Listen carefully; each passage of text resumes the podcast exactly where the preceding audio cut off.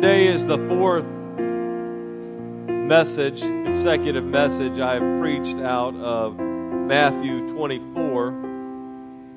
And you may be saying, enough with this end time stuff already.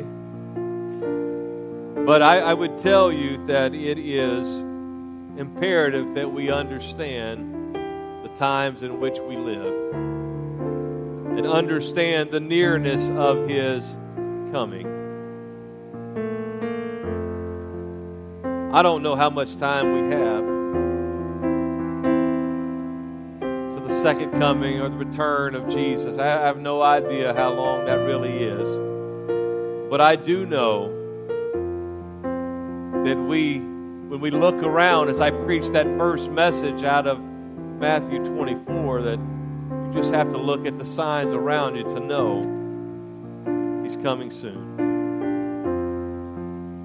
Today, we're going to establish the fact that we don't know the day, but we can know the season of His return. Matthew 24, verses 32 to 41, the New Living Translation. Now learn a lesson from the fig tree when its branches bud and its leaves begin to sprout.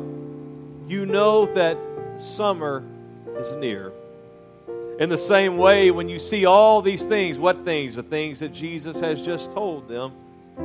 When you see those things, you can know his return is very near, right at the door. I tell you the truth, this generation will not pass from the scene until all these things take place. Heaven and earth will disappear, but my words will never disappear. However, no one knows the day or hour when these things will happen, not even the angels in heaven or the Son himself, only the Father knows. When the Son of Man returns, it will be like it was in Noah's day. In those days before the flood, the people were enjoying banquets and parties and weddings right up to the time Noah entered his boat. People didn't realize what was going to happen until the flood came and swept them all away. That is the way it will be when the Son of Man comes. Two men will be working together in the field. One will be taken, the other left. Two women will be grinding flour at the mill. One will be taken, the other left. So, just for a little bit today, I want to preach on this the season of his coming. The season of his coming. God bless you. You may be seated. Going to give Anna a hand for all the tremendous music.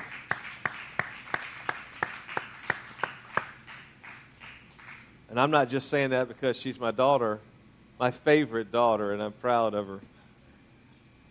She is on a quest for me to say favorite child, but I'm going to slip up one day. I'm going to say that and then she's going to go to her brother, and that's. well, she's doing a tremendous job. So thankful for her. February 2nd, Groundhog Day. Groundhog Day has been around since the 15th century. Groundhog Day is the day in which the groundhog is supposed to stick his head up out of the, the ground and if he sees his shadow, to be honest, I don't even pay enough attention to know, but if he sees his shadow, only six weeks left. Is that right? Only six weeks left till uh, spring is going to be here. Anybody know about Groundhog Day? You okay? This is a bad illustration. Then you don't know about Groundhog Day. It makes no difference whether I use this or not. But the groundhog is supposed to signify that the end of winter is at hand and spring is soon to come that there are the changes in the season, and you can know that it's, it's getting close.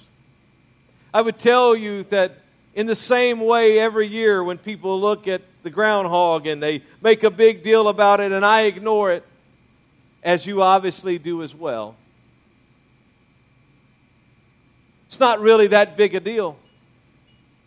Doesn't matter. The groundhog is not deified, there's nothing special about him. Probably even goes back, who knows, to some kind of pagan ritual. You never know. But I would tell you that Just like the groundhog is supposed to signify that the seasons are getting ready to change and winter is soon to end and spring is soon to come. That looking around at our world will tell us that the season of the coming of Jesus is soon at hand. That all you have to do is observe what is going on around us and look at the specifics of what they're doing. You may not have heard of the 20th, the 2030 agenda by the United Nations. It is the Sustainable Development Goals. It actually began in 2015 with a, a goal of by 2030 having 17 of these SDGs, as they're called, be established. And what those SDGs are ultimately going to do is they're going to redistribute the wealth of not only individuals but nations. It is their goal. That everybody around the world will be equal. Well, you can only do that by taking stuff from one person and giving it to another. But that's part of their agenda and to set ultimately to set the elites in power. This is not politics. This is signs of the end. This is signs that are telling us that we are close. Just last week, Monday and Tuesday, a group of world leaders connected with the United Nations met again as they do every year at the 2023 SDG Summit. And this is what they were pushing for. In fact, you can find it on the United Nations website.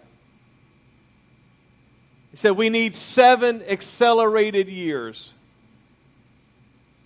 to achieve our goals. Now, if you know anything about the end times, you understand seven is significant. There is a final seven year period.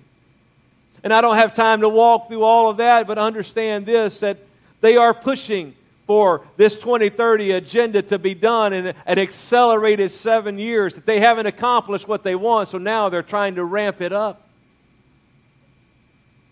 Saudi Arabia working on agreements behind the scenes with Israel to declare a two state solution with Israel and Palestine, which will then pave the way for the rebuilding of the third temple on the Temple Mount.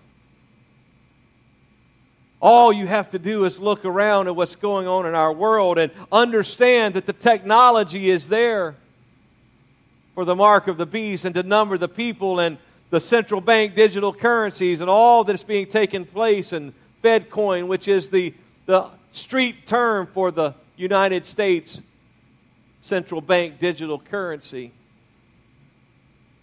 Everything is pointing to this, to the great reset called by Klaus Schwab of the World Economic Forum, who would say by 2030 you will own nothing and be happy about it. No cars, no house. Everything you own will belong to them, and you will rent it from them. Am I saying Jesus is coming tomorrow? No, but I'm saying we are in the season of his coming. That he is getting close to we are wrapping things up, and before it can be wrapped up, He will come for His people. He will come to take us and rapture us out of here before it all wraps up, and we are getting close to that. And from this passage of Scripture that I read to you, I want to bring four quick truths or things that you and I need to understand. And the first is this we need to recognize that His coming is near that Jesus starts this section of the scripture by telling the parable of the fig tree. I don't know that I've ever seen a fig tree. Obviously, it's a big deal in the land of Israel. And what he would say about the fig tree is this is that you can look at the fig tree and you will know that when its branches begin to bud and its leaves begin to sprout, summer is almost here. You see that. The, the leaves are already changing, and we've had the first day of fall, but when you start seeing that first change of the leaves, you know that fall is near. The groundhog sees its shadow, spring is near. But Jesus says, Learn this from the fig tree that all you have to do is look at the fig tree and you know it's almost summertime when it begins to sprout. And he says, In the same way, when you see all these things taking place, you can know that his return is very near, right at the door.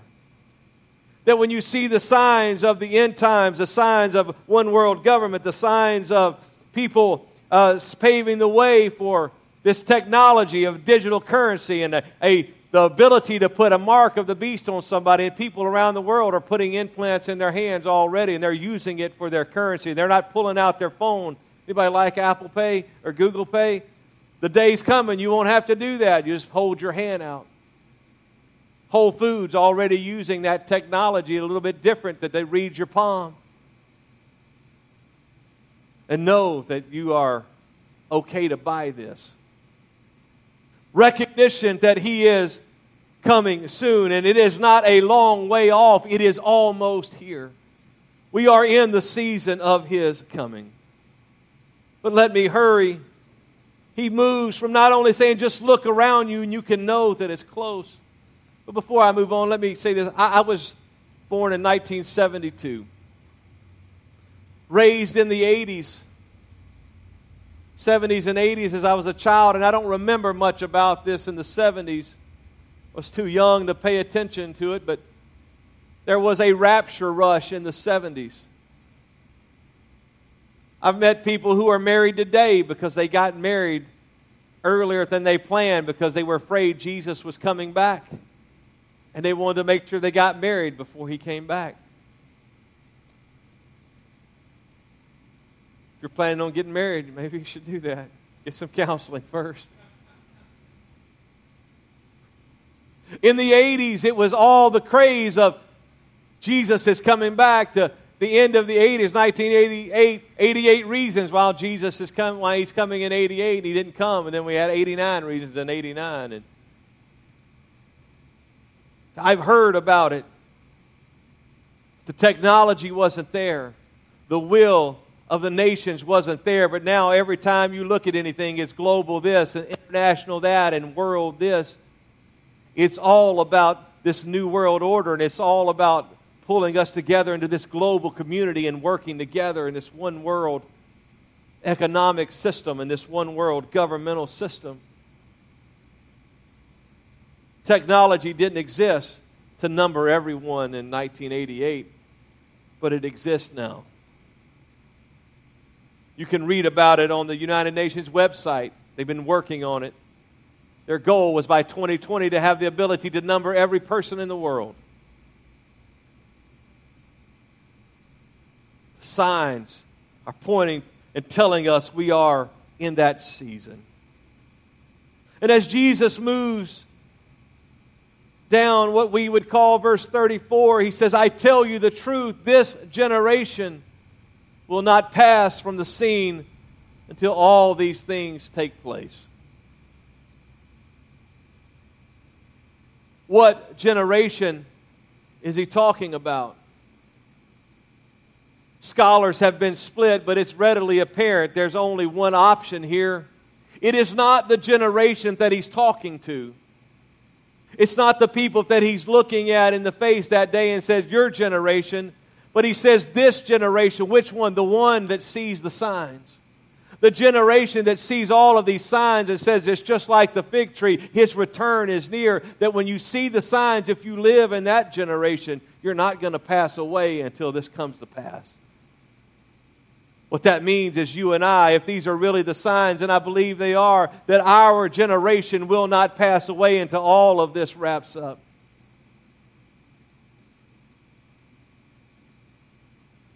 Understand God is sovereign. And what that means, that's a big theological word that means God is in charge and can do what he wants to do. That means he can accelerate the timeline or he can slow down the timeline. That we are like a runaway freight train heading for a one world government. God can put the brakes on that. He could stop it today. He's in charge, and He may very well do that, but if I'm interpreting the signs around us correctly,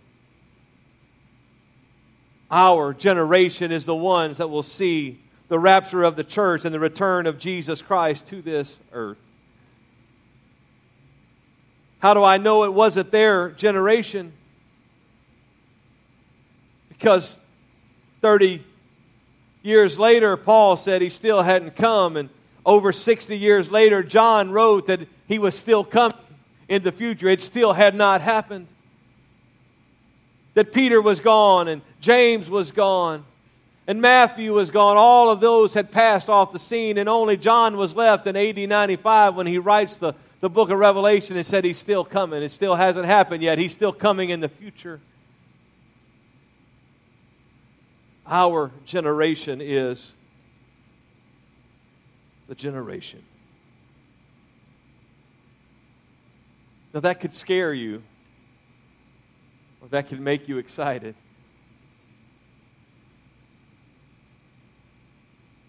I do a number of end time Bible studies. One of, I probably have told you this, one of the people that I meet with, we go through this stuff and he gets scared to death.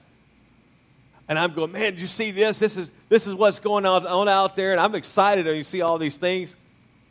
And he's like, man, what are you excited for? I'm like, that just means Jesus is coming soon. I'm not worried about what's going to happen. I already know what's going to happen.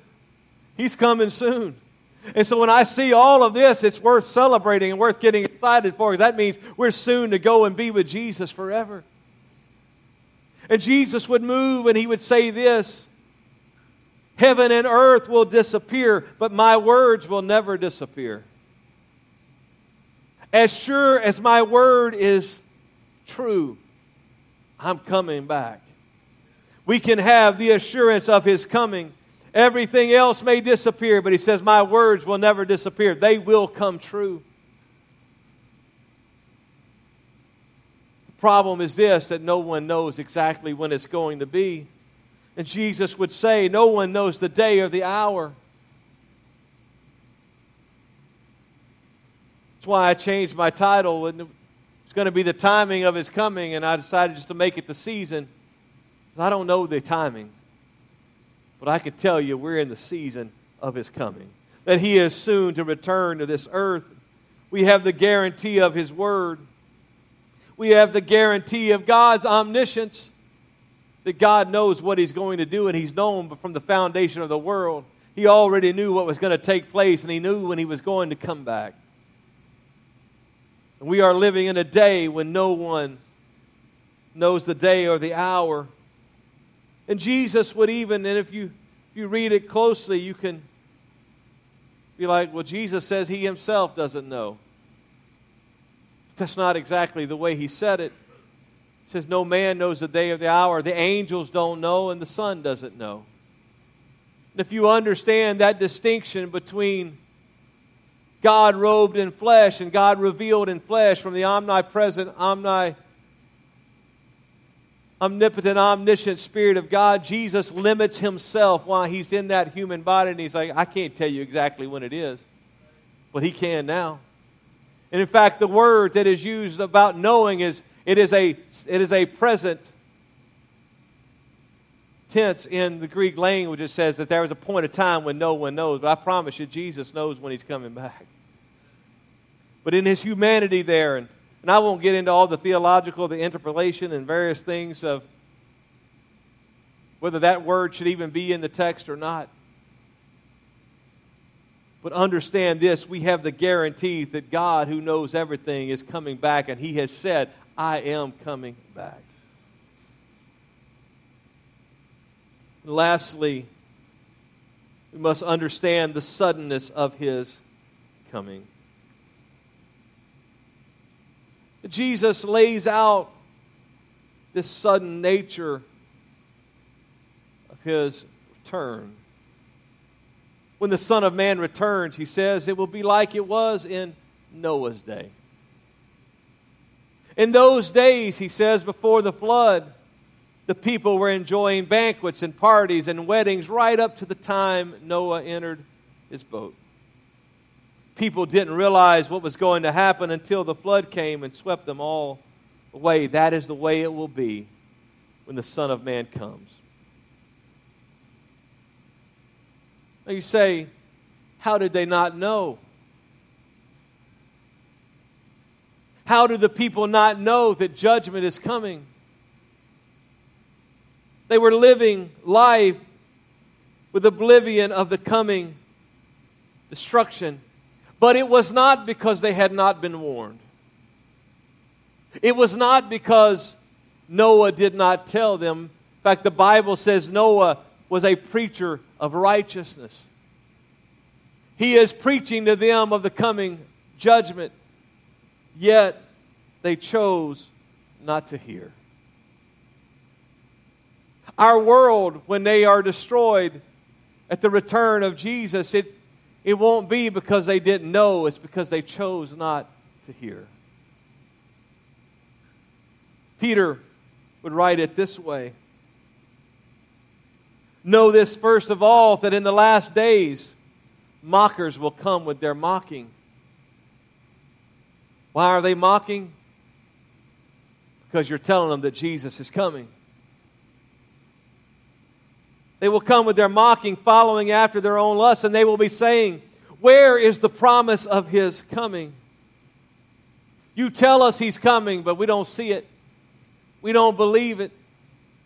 It's not that they don't know, but they choose to not hear. They will say, forever since the fathers fell asleep, the patriarchs of old, ever since they fell asleep, all continues just as it was from the beginning of creation. And Peter ties it in to Noah. says, For when they maintain this, it escapes their notice that by the word of God the heavens existed long ago and the earth was formed out of water and by water through which the world at that time was destroyed, being flooded by water. That Peter says, just like it was in Noah's day Noah, what are you doing? You're building this boat. It's not going to rain. Everything's going to be fine. You don't know what you're talking about, Noah.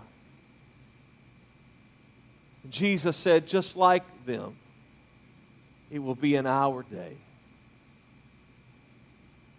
just like them, they will continue on, but then there will be a sudden destruction. In fact, the Bible would say this in the day that Noah entered the ark, the rain came. That the day that God closed the door of the ark is the day judgment began to fall. It is a sudden destruction. And Jesus likens then the rapture of the church or the catching away of the bride of Christ. He likens that. That just like it was sudden for them, it's going to be sudden for us or for you, talking of us when it happens that the church, the called out ones, the people who are called by his name, they're going to be called up to heaven to meet the Lord in the air. It's going to be quick, unlike the return that we talked about last week, that people, every eye is going to see him. The rapture is going to be an instantaneous event where we're called up together to meet the Lord in the air. In the blink of an eye, the scripture would say that Paul would write, two will be in the field, one will be taken, the other left. Two will be grinding at the mill one will be taken, the other left. And when the rapture takes place, hope has run out.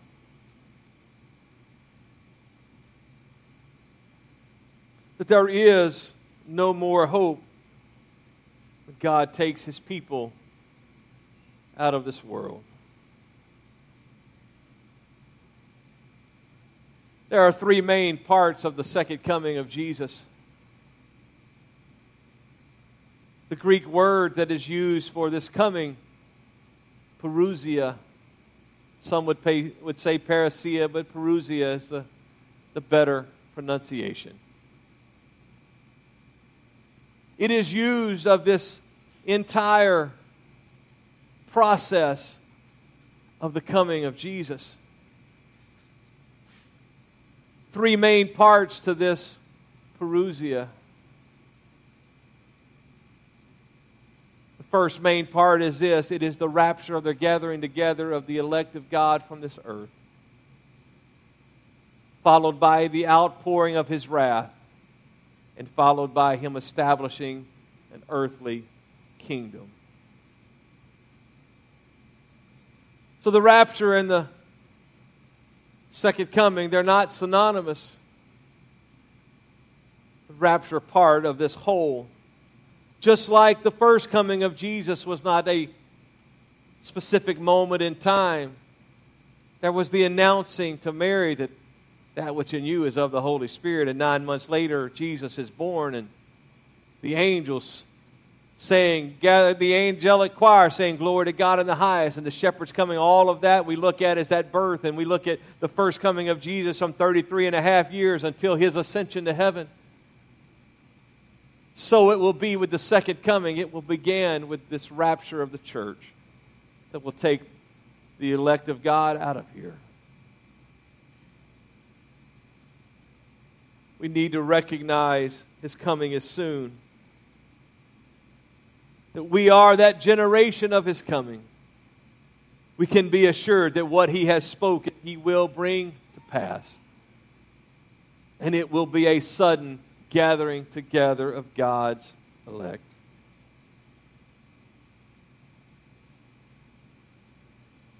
So, why do I keep preaching this? Ultimately, I preach it because felt like the Lord said, preach through Matthew 24.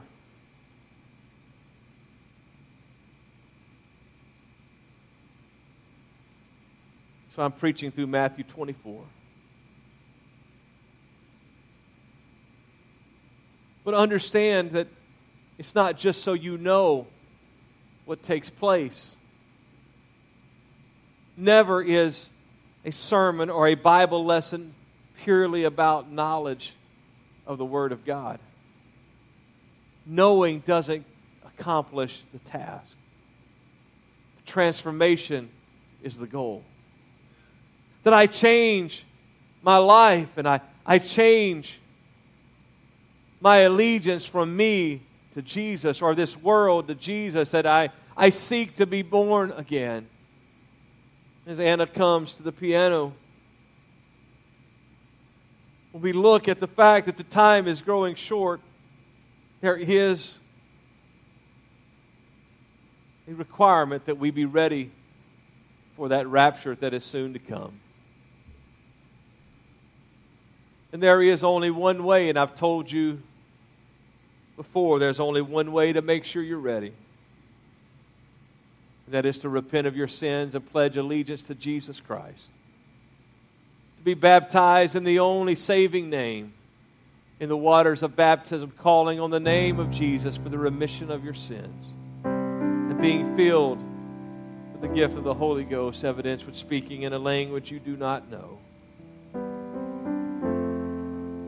That new birth, it is the ultimate transformation until that day when our mortal bodies will put on immortality and our corruption will put on incorruption. But this side of that moment, it is the greatest transformation as we are made new creatures in Christ Jesus.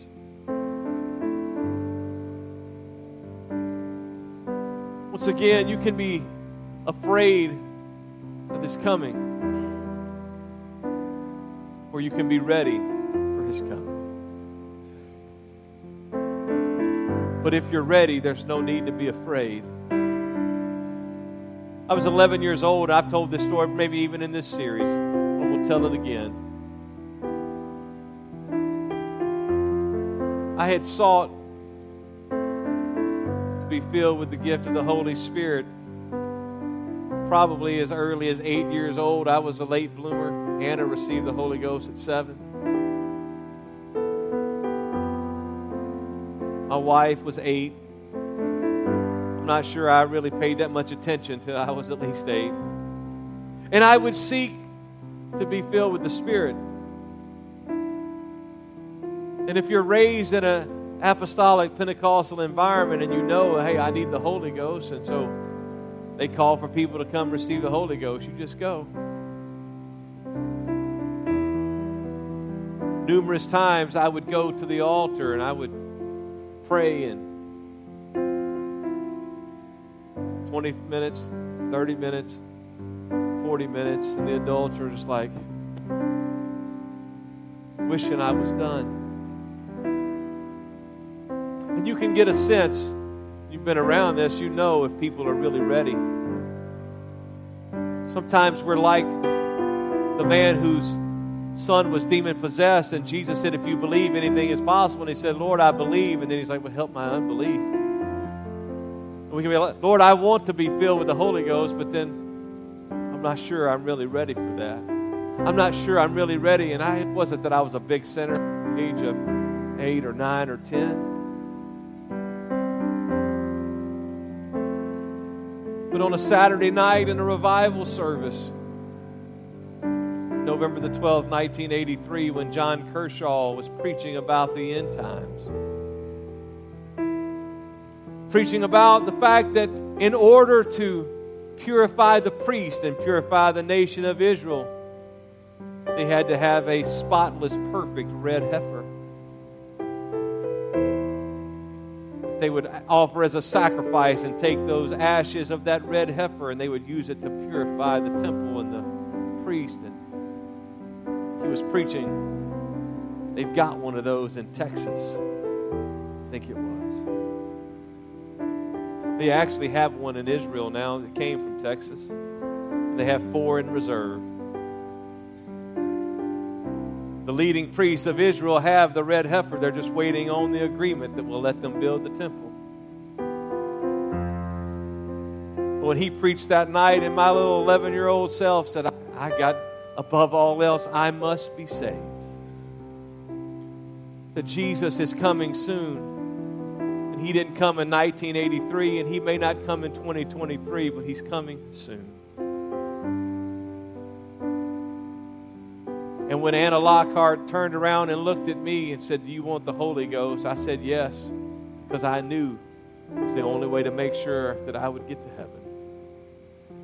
And what I had spent, I, 20 or 30 or 40 minutes time numerous times in my past it took 30 seconds for me to be filled with the holy ghost because i was like there's no it doesn't matter what else is going on i got to be saved jesus is coming and what i would tell you is this the time is growing short and there is only one way to make sure you are ready to meet him if you're not ready today this could be today this could be the day. Chris is getting baptized in the name of Jesus today. If you haven't been baptized, today's the day. Might run out of towels, but you'll be okay. And what I would tell you and admonish you don't let any more time go by until you get ready. You get ready to meet Jesus and you get right with Him. Would you stand together? If you're ready for, to meet Him, then you just have to stay ready. But I would tell you that it's more than just going about our business. And, I'm going to talk about living ready next week. But Daniel would write of the end times, and he would say this in 1132 of his book. Those who do wickedly against the covenant, he, the Antichrist, shall corrupt with flattery, but the people who know their God shall be strong and carry out great exploits. And those of the people who understand shall instruct many. So, what that means for you and I today is this that if we're ready to meet Jesus, we need to pray for power and we need to pray for boldness to do exploits. That means that we're sharing the gospel of Jesus with people and we're doing signs and miracles and wonders by the power of Jesus Christ so that they will know that there is a God in heaven and that He is soon to return. And that we who understand that He's soon to return will instruct many and tell them Jesus is coming soon. You need to get ready, and this is how you do it. So, my call to action today is this it's just threefold. Prepare yourself, make sure that you're ready, you have experienced the new birth. Prepare others through evangelism and sharing the gospel and pray then for boldness and for power to do what God wants you to do in these last days. If that's your desire in any of those categories, whether you're coming and saying, God, I, I need to be filled with the Spirit, or I, I'm ready to commit to you and believe in you and follow you and serve you, or you're just saying, God, help me to evangelize, or you're just coming to pray for power and boldness, would everybody in this room, would you stand out from where you are? Don't hold back and say, I can pray here, and you can. But as a sign of faith, and I would tell you that God will do something in you when you step out in faith. When you say, God, I'm committing my life to you, I'm committing to being ready, I'm committing to sharing the gospel with people, I'm committing, Lord, to pray for boldness and for power to see your work done in this world. Would you do that right now? Jesus, we love you, we adore you. God, we want to be ready for your return. We want to make sure, Lord, that we're living in a way that is making us ready, that we've experienced the new birth, that we have repented of our sins. God, that we have gone down in the waters of baptism, that we have been filled with your Spirit today. And God, if we've, if we've done that, we pray for boldness and power to share the gospel, and boldness and power to see miracles, signs, and wonders done